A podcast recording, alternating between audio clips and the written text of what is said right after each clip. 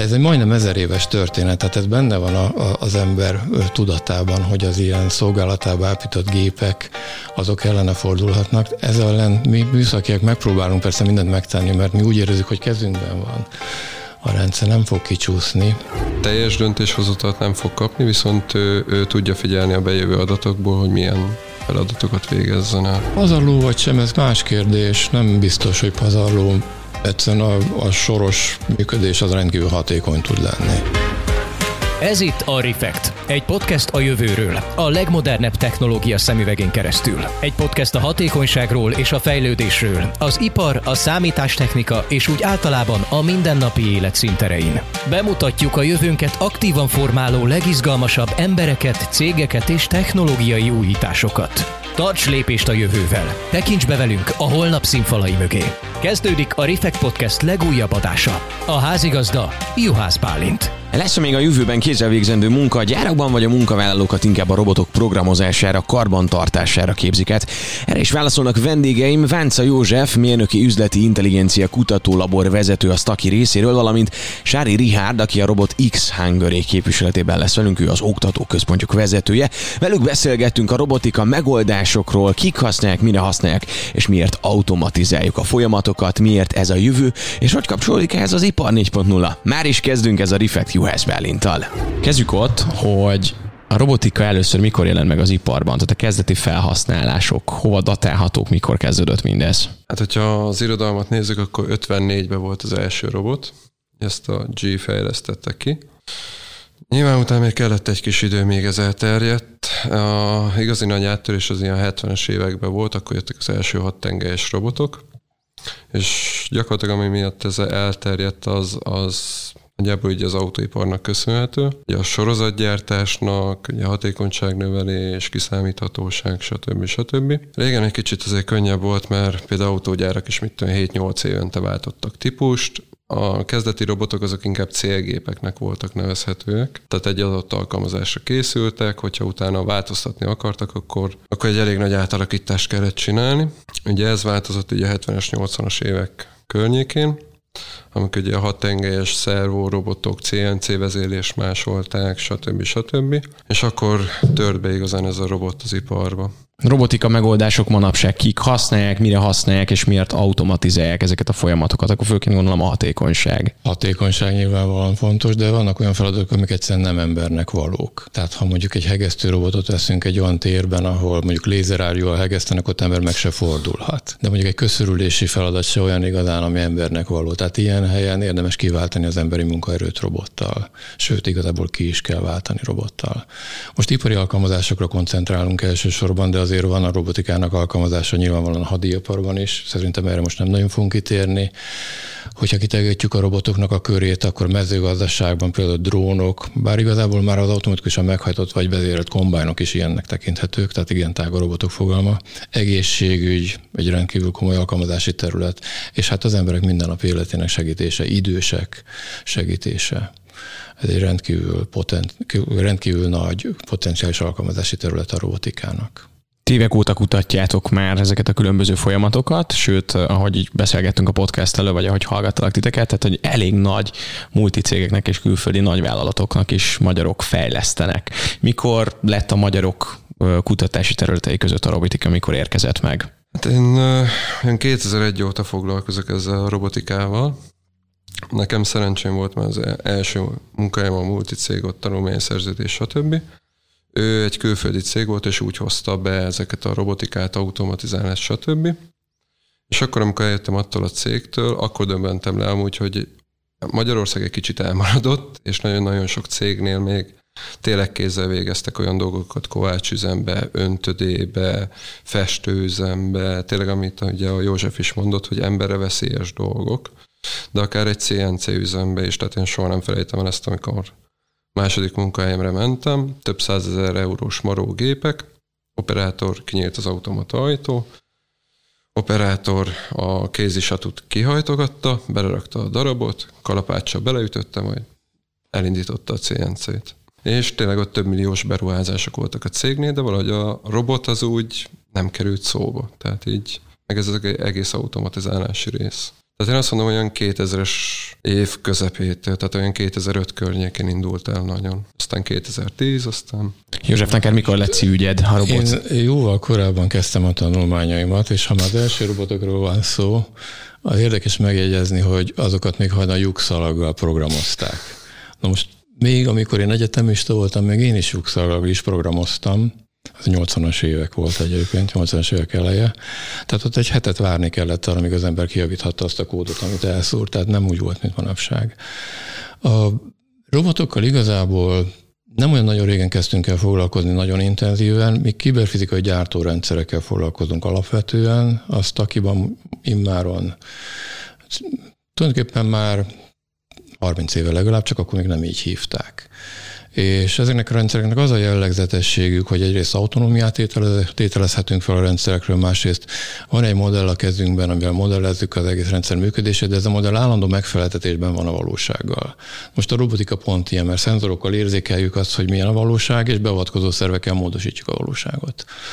Tehát áttértünk az, az egyszerű, nem egyszerű, a szimplán szoftver virtuális modellekről a robotok világába, ahol a fizikai megvalósítás is rendkívül fontos és számít.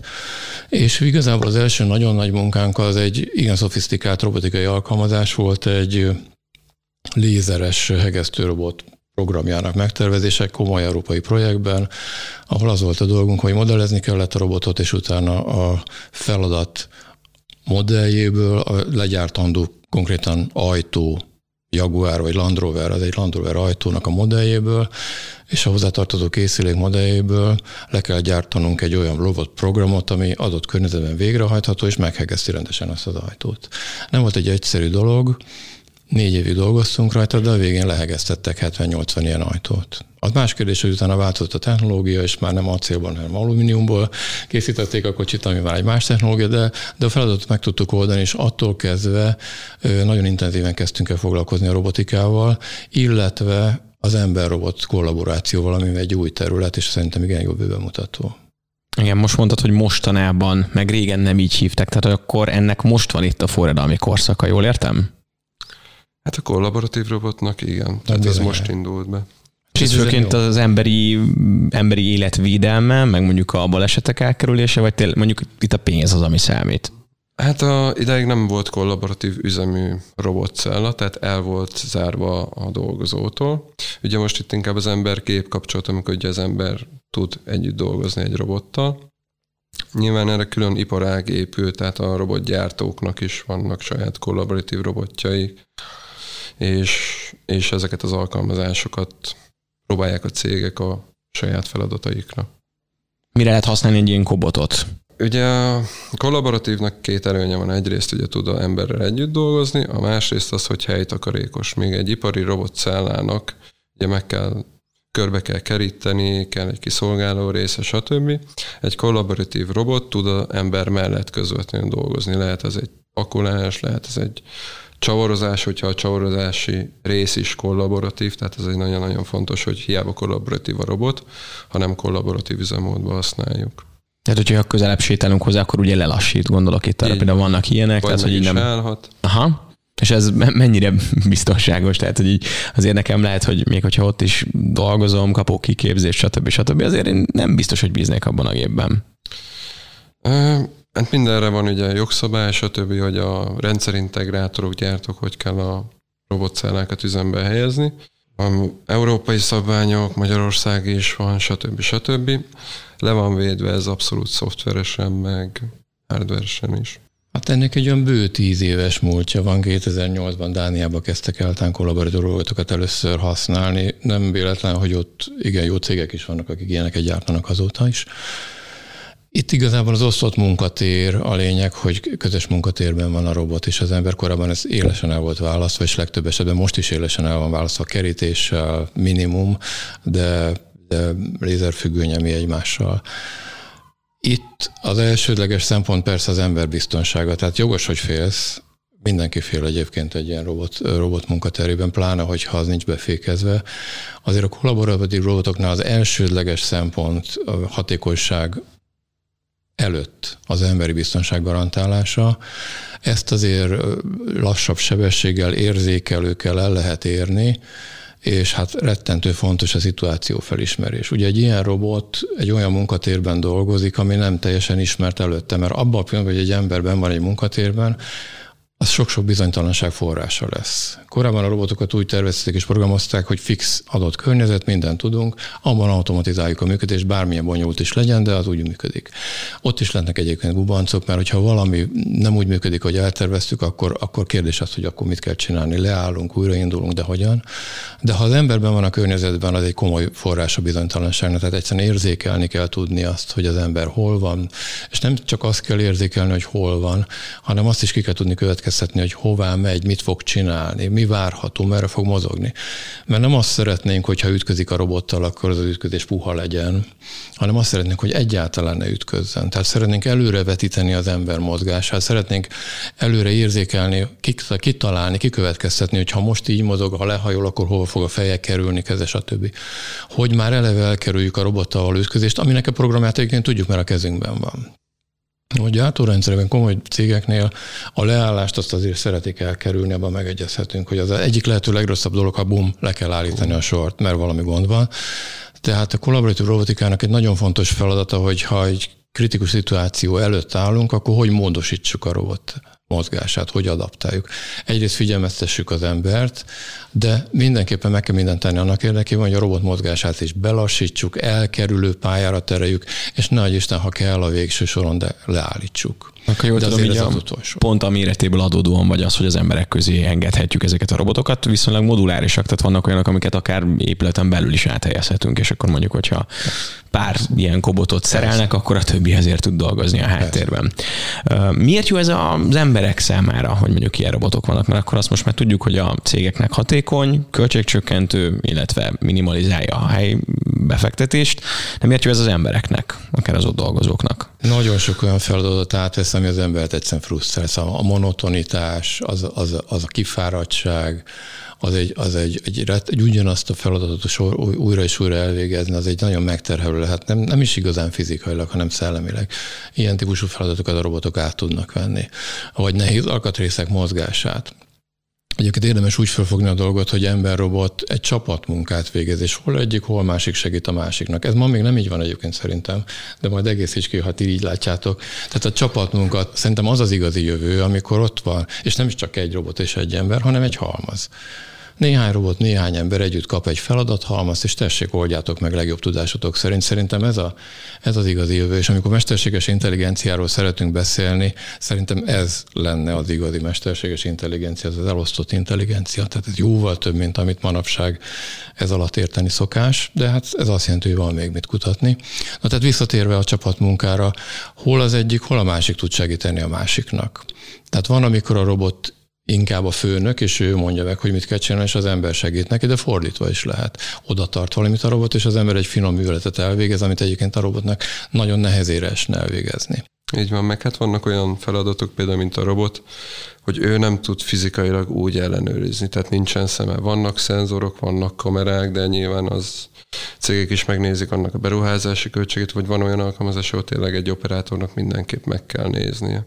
Meg amit József is mondott, ugye az egyik legnagyobb probléma egy gyártásba, amikor a dolgozók ezt a monoton munkát csinálják. Tehát nem, nem tudod elvárni azt egy dolgozótól, hogy azt tudja az első egy órában, mint a következő hatodik órába is csinálni. És ezeket a feladatokat robotok abszolút át tudják venni. Igen, most a Covid időszak behozott egy új, új szempontot is. Tőlünk ö, olyan gyártórendszerterveket kértek, ahol a, az emberi munkások közé be van ékelve robot is, és ilyen módon garantálják a szociális távolságot. Ami.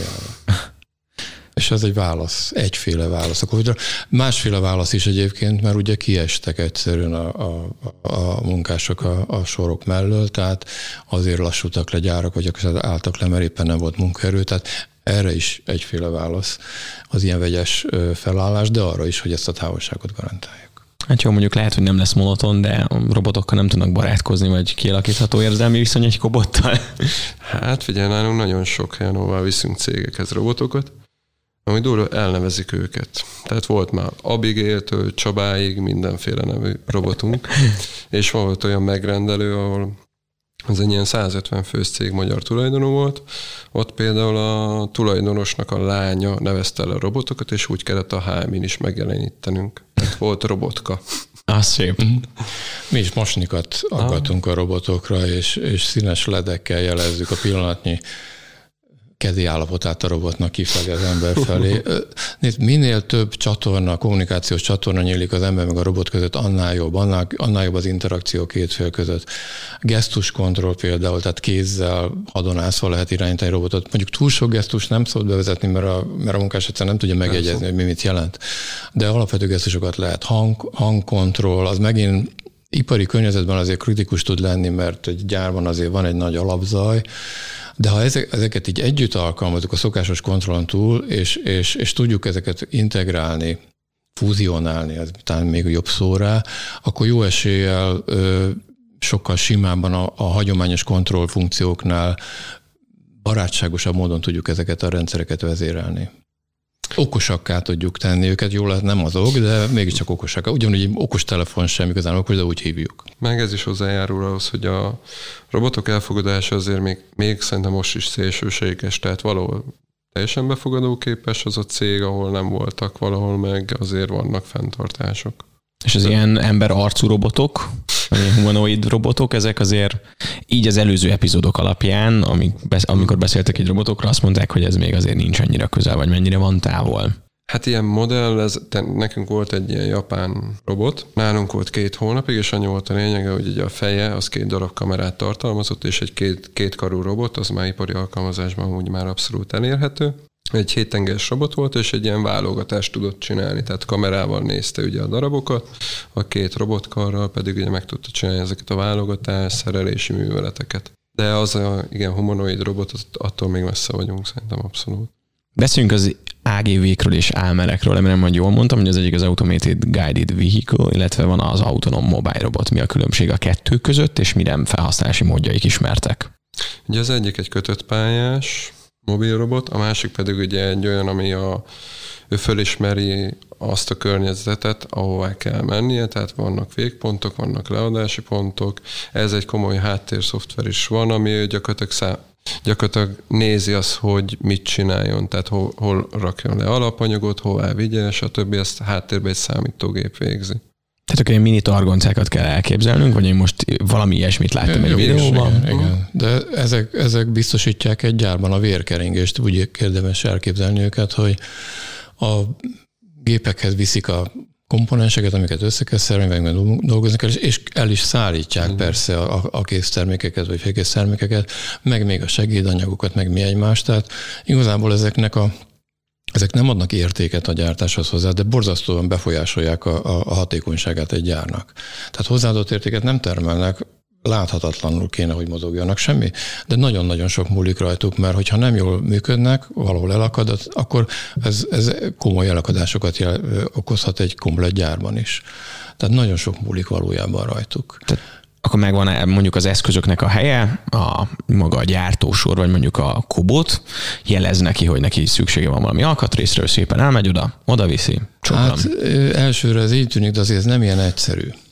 Ugyanis, ha most feltételünk egy nagy gyárat, több száz géppel, mondjuk egy félvezető gyárat, most pont ilyeneknek dolgozunk egyébként, több száz gép dolgozik, és kiszolgálja a tucatnyi ilyen AGV. Hogyha nincsen kellő elő, előrelátással optimalizálva, hozzárendelve a gépekhez, vagy bizonyos zónákhoz az AGV-knek egy-egy halmaza, vagy a AMR-eknek az egy-egy halmaza, akkor, akkor nem tudjuk garantálni azt, hogy időben minden el lesz szállítva. Tehát itt érdekes módon kell egy, egy, egy, egy távlati szemlélet, egyszerűen tényleg optimális, ha lehetséges, közeloptimális módon hozzá kell rendelni ezeket a járműveket adott ö, gyárrészekhez, Ugyanakkor viszont nem lehet teljesen precízen megmondani, hogy ki, ki, ki mikor mit csináljon, mert az egyes műveletek azért nem pont annyi ideig tartanak, mint ahogy ezt terveztük. Lehetnek útakadályok, teljesen jellemző gyárakban, hogy összefuthatnak olyan helyen, ahol csak egy férel, vagy csak egyik oldalról lehet lepakolni, tolatni nem lehet. Tehát nagyon sok olyan speciális korlátozás van, amit adott helyzetben lokális intelligenciával kell feloldani. Tehát egy nehéz probléma, hogy hogy lehet globálisan jól megszervezni a munkáját egy ilyen flottának úgy, hogy közben az adott pillanatban lokálisan döntenek a, a flotta tagjai, hogy éppen mit csinálnak és hogyan. És egy állandó összjáték van egy ilyen globális optimalizálás és globális intelligencia és lokális adaptáció között. És ez, ez egy folyamatos játék kell, hogy legyen honnan indulunk a tervező asztalról, vagy először mondjuk terepmunkával méri fel azt mondjuk egy mérnök csapat, hogy milyen rendszereket alakítson ki, mert hogy tehát gondolom a végcél majd egyszer az lesz, hogy minden automatán történjen. Tehát be, beütnek az eszközök, egyszer mondjuk lepakolja egy kamion, vagy már a kamiont is egy ilyen eszköz fogja lepakolni, és hogy onnantól, hogy mondjuk meglegyen a késztermék, és az újra egy kamionba kerüljön, hát ez nem tudom mennyire lehet automatizálni, vagy mennyire célja ez a gyáraknak. Lehet abszolút automatizálni, de első dolog amúgy minden egyes feladat más és más, tehát először igen fel kell mérni, hogy ott most mekkora alapanyagára van, gépeknek a kihasználtsága, ciklus ideje, utak, akadályok, stb. Tehát ez tényleg úgy megy, hogy kimész, felméred, bekéred az adatokat, milyen ciklusidővel, hogy állnak meg a gépek, és igen, ennek a egész szoftvernek előre kell valamilyen szinten gondolkozni is, illetve lokálisan tényleg el kell választani azt, hogyha pont megy arra AGB, pont ez van, megállt egy gép, stb. Tehát ilyen szempontból már előre kell gondolkozni, például, hogy be kell készíteni az alapanyagot, amit majd vinni kell egy idő után. Tehát főként akkor már meglévő gyárakba tervezitek bele ezeket a rendszereket, mondjuk nem jellemző, hogy mondjuk egy gyárat már így építsenek meg, vagy mondjuk felhúzanak csak azért egy ilyen... Most már szerintem van ilyen. Új aha. Most már volt ilyen megkeresés is, is de, de jellemzően legalábbis minket már meglévő uh-huh. gyártást automatizálni szeretném. Meg, meg van egy olyan tendencia is, hogy átszervezik a gyárakat. Tehát a régen nagyon erősen dominált a, a sorszerű szervezettség, tehát egy adott ciklusidővel ment előre a sor, és azon gyártották a termékeket, de mostanában már a, olyan nagy az igény a, sokféle, a termékek sokféleségére. Hát nem az, hogy nem két egyforma autó nem követi egymást egy szerelősoron, de már lassan két egyforma motor se hogy, hogy kezd átalakulni a tervezés szervezése ilyen szigetszerű működésé. Na most, ha viszont szigetszerű működés van, akkor nagyon-nagyon megnő a jelentősége a belső logisztikának, hiszen ezeket a szigeteket össze kell kötni. Ilyenkor teljesen át kell szervezni a, a, a belső logisztikát, egy meglévő gyárban is akár. Ez egy nagyon bátor lépés, ezt azért, azért ritkán merik meglépni, de egyre inkább érzékeljük, hogy van egy ilyen trend. Ez a hatékonyság rovására megy egyébként, de a nagyon gazdag igényeket másként nem lehet kielégíteni. Másrészt ez a felállás, ez a szigetszerű megállás viszont jobban, jobban véd a, a nem várt hibákkal szemben, mert ha egy sor leáll, akkor az, egy, akkor az egész sor áll. De ha egy sziget leáll, attól még azért úgy minden megy, és a feladatait át tudja venni más sziget is. Tehát sok előnye és sok hátránya is van ennek a, ennek a, ennek a felállásnak. Most kezdünk ebbe az irányba lépegetni. Magyarországon? Mert itt mondtad, hogy Dániában már 2008 óta ugye vannak kobotok, most akkor egy összevonnám az AGV elé már. Ilyen hogy... típusú munkákat, megmondom őszintén, nem Magyarországon csinálunk. Nekünk jellemzően még csak a piac érdeklődik, tehát nagyon sok helyen voltunk, van olyan, ami folyamatban van. Egyelőre még a érdeklődést látjuk a piacról. Tehát látják mondjuk a videókat, meg látják, hmm. hogy ti léteztek, és akkor Viszont át kellene tesztre, egy ilyen is. Aha. És akkor kim van egy hétig, utána akkor gondolkoznak, mi a, tehát a vágyuk akkor ezek szerint a fejlődése megvan? Vágy abszolút, csak nyilván ennek van egy olyan olyan költségvonzata is, meg átalakítása is. Tehát lehet, hogy például egy ilyen logisztikai rendszernek a kiépítése, lehet, hogy például gyáron belül is kell olyan átalakításokat csinálni, hogy, hogy az AGV ki tudja szolgálni ezeket a feladatokat. A beruházásnak nagyobb a költsége, vagy mondjuk lassú a megtérülés? Melyik az, ami mondjuk így nem szokott szimpatikus lenni a cégeknek? Hát ez is változott azért az utóbbi időben, tehát amikor még tíz évvel ezelőtt ilyen három-négy éves megtérülésről beszélünk, most azért a cégek ilyen másfél-két év alatt szeretnének mindent. Aha, igen. És, és valójában meg tud annyi idő alatt térülni? Hát van olyan alkalmazás, de nem mindenhol. Tehát ez, ez abszolút feladat és feladat is más egy komoly állam az újra konfigurálható gyártórendszer, tehát még ilyen legószerűen megből rakjuk össze, hogy ugye a gyártórendszert, hogy az adott igényeket egy adott időtávon kielégítse. Ez technikailag megoldható, de borzasztó drága valójában. Én nem gondoltam bele addig, amióta, amíg nem készítettem ezt a podcastet, hogy mekkora pazarlás megy úgymond a gyárakban, mert hogy azok az alternatívák, amiket ti ajánlatok, azok nekem most így ilyen úgy tűnik, mintha így kellett volna működnie már nem tudom 20-30 éve is, de akkor ezek szerint viszonylag még a legtöbb helyen pazarló üzemmódban vagyunk. Pazarló vagy sem, ez más kérdés. Nem biztos, hogy pazarló. Egyszerűen a, a soros működés az rendkívül hatékony tud lenni. Ez egy klasszikus felállás. Igazából a külső igények, ahogy változnak, úgy fog majd átalakulni. A Tehát az emberek szeretnének még egyedibb dolgokat, különböző Igen. gyáraktól, és akkor ezek az egyéni megoldások azok. Türelmetlenség rendkívül erős, tehát rendkívül sokféle terméket igényelnek, és azonnal. Ez, ez, ez, a, ez a jellemző manapság. Ez komoly próbára teszi a gyártókat. Abszolút egyetértek. Mik az új irányok, mik a jövő robotika megoldásai? Vannak-e már láthatóak, amik mondjuk ezeken a létező rendszereken is túlmutatnak? Ti ugye rengeteget fejlesztetek, József, ti pedig hozzátok be az új dolgokat Magyarországra. Hát amúgy ez a ember-gép kapcsolat, ez a gyakorlatilag az, hogy mindent mérünk, tehát egy gépnek a hatékonyságát, kimutatást csinálunk, össze vannak kétve a gépek, robotok, PLC-k, gyakorlatilag ez bárhon, bárhonnan elérhető, és itt most nem egy távfelügyeletre, hanem tényleg gyakorlatilag egy hatékonyságmérésre, termelésbeavatkozásra, és az alapján nagyon-nagyon sok mindent ki lehet hozni, hogy hol érdemes akár egy, egy gyártósoron minimálisan belenyúlni, amiből egy nagyon nagy kihozatal jöhet. Nagyon sok helyen még Excelbe, meg papíron írnak darabszámokat, stb. Hibákat is amúgy. Ez nagyon durva, mert nem csak maga a robotok létrehozása egy új iparág, hanem az adatok feldolgozása mm. is szerintem egy új iparág, illetve a, a jó helyen elhelyezett szenzorokból jövő adatok jó megértése és feldolgozása is egy új iparág. Tehát akkor ez egy ilyen, nem tudom, tehát a jövő, következő években valaki elmegy egyetemre, akkor foglalkozzon ezzel, mert hogy ilyen biztos lesz. Az biztos. Az már biztos, ez már itt marad. És mekkora mértékben fog nőni, mondjuk így, ugye főként akkor informatikához kapcsolódik ez az egész, azon belül mekkora szegmens mondjuk, ami a kifejezetten a robotokkal foglalkozik. Ezt lehet tudni.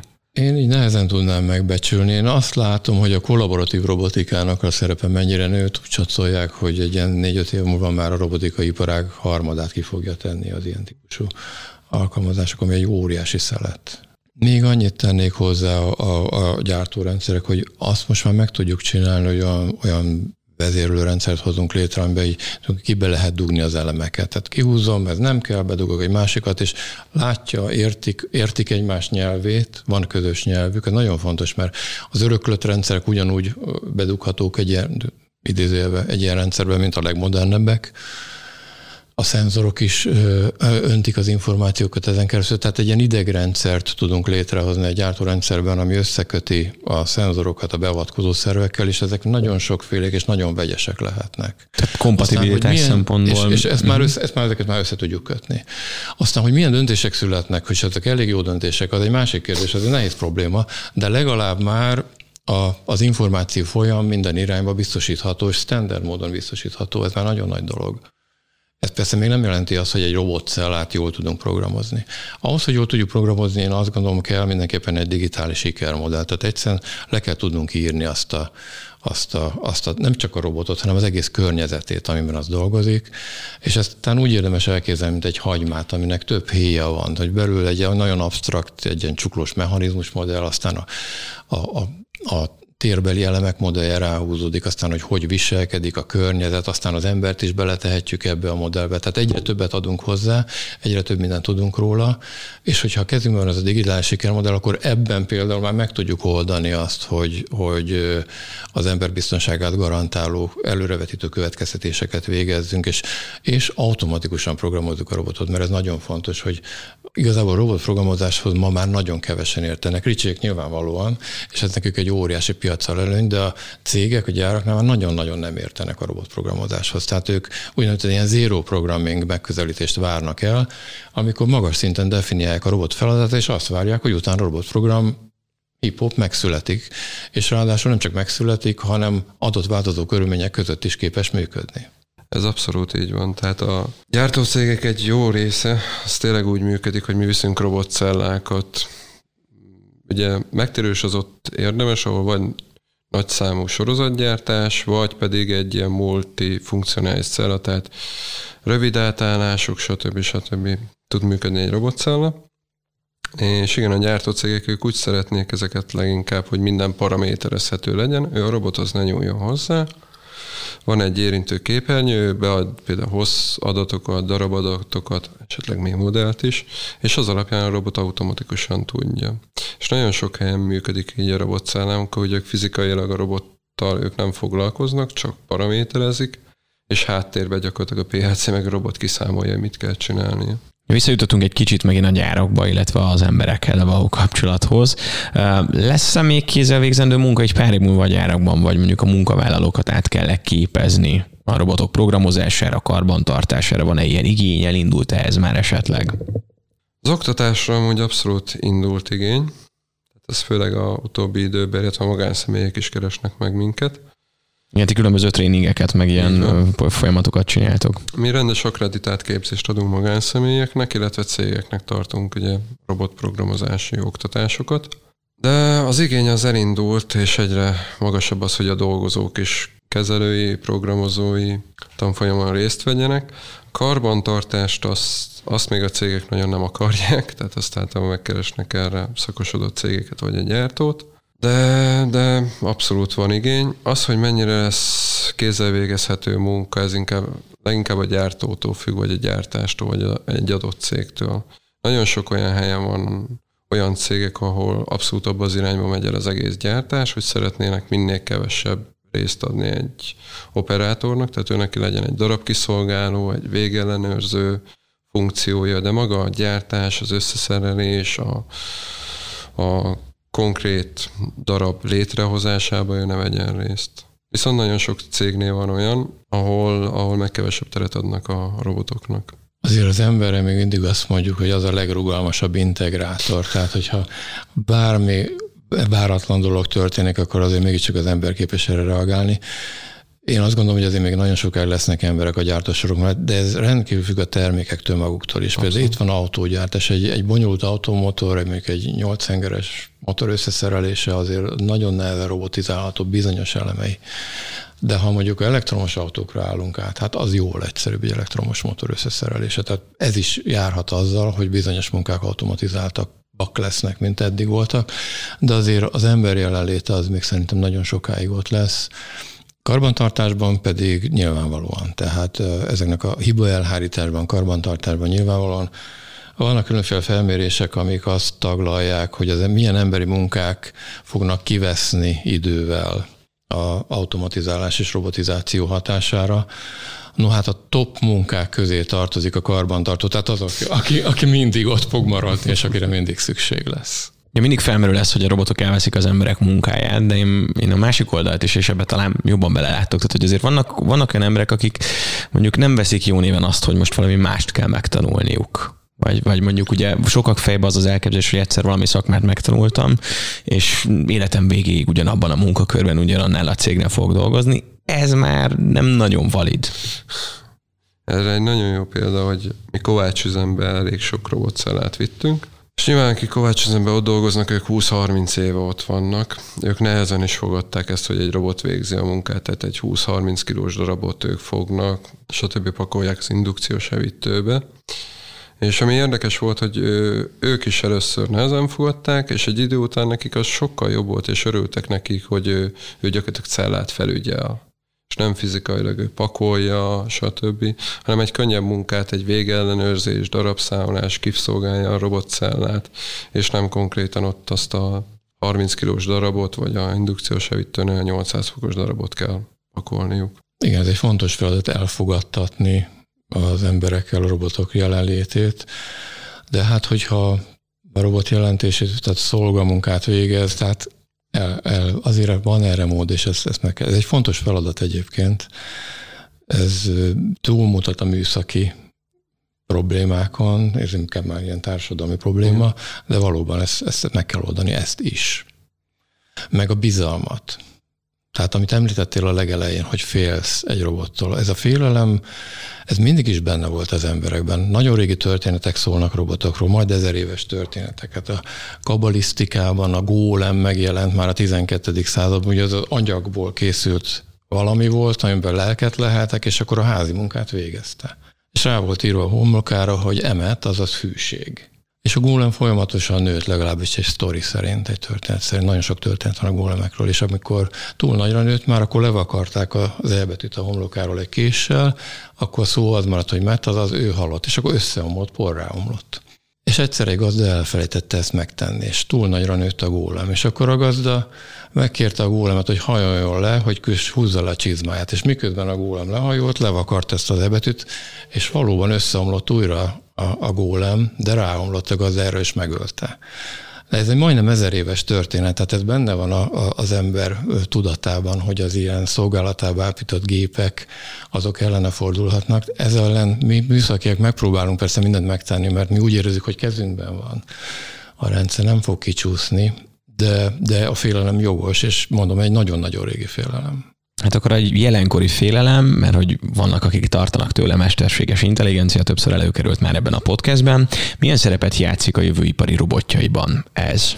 Hát szerintem alapvetően annyit, mint most, tehát a, a, az a döntéshozata, a termelésfelügyelet, háttérbe számoljuk, hogy milyen feladatokat végezen, akár egy AGV, akár egy kollaboratív robot, Szerintem ilyen szintig fog eljutni. Tehát ö, teljes döntéshozatat nem fog kapni, viszont ő, ő tudja figyelni a bejövő adatokból, hogy milyen feladatokat végezzen el.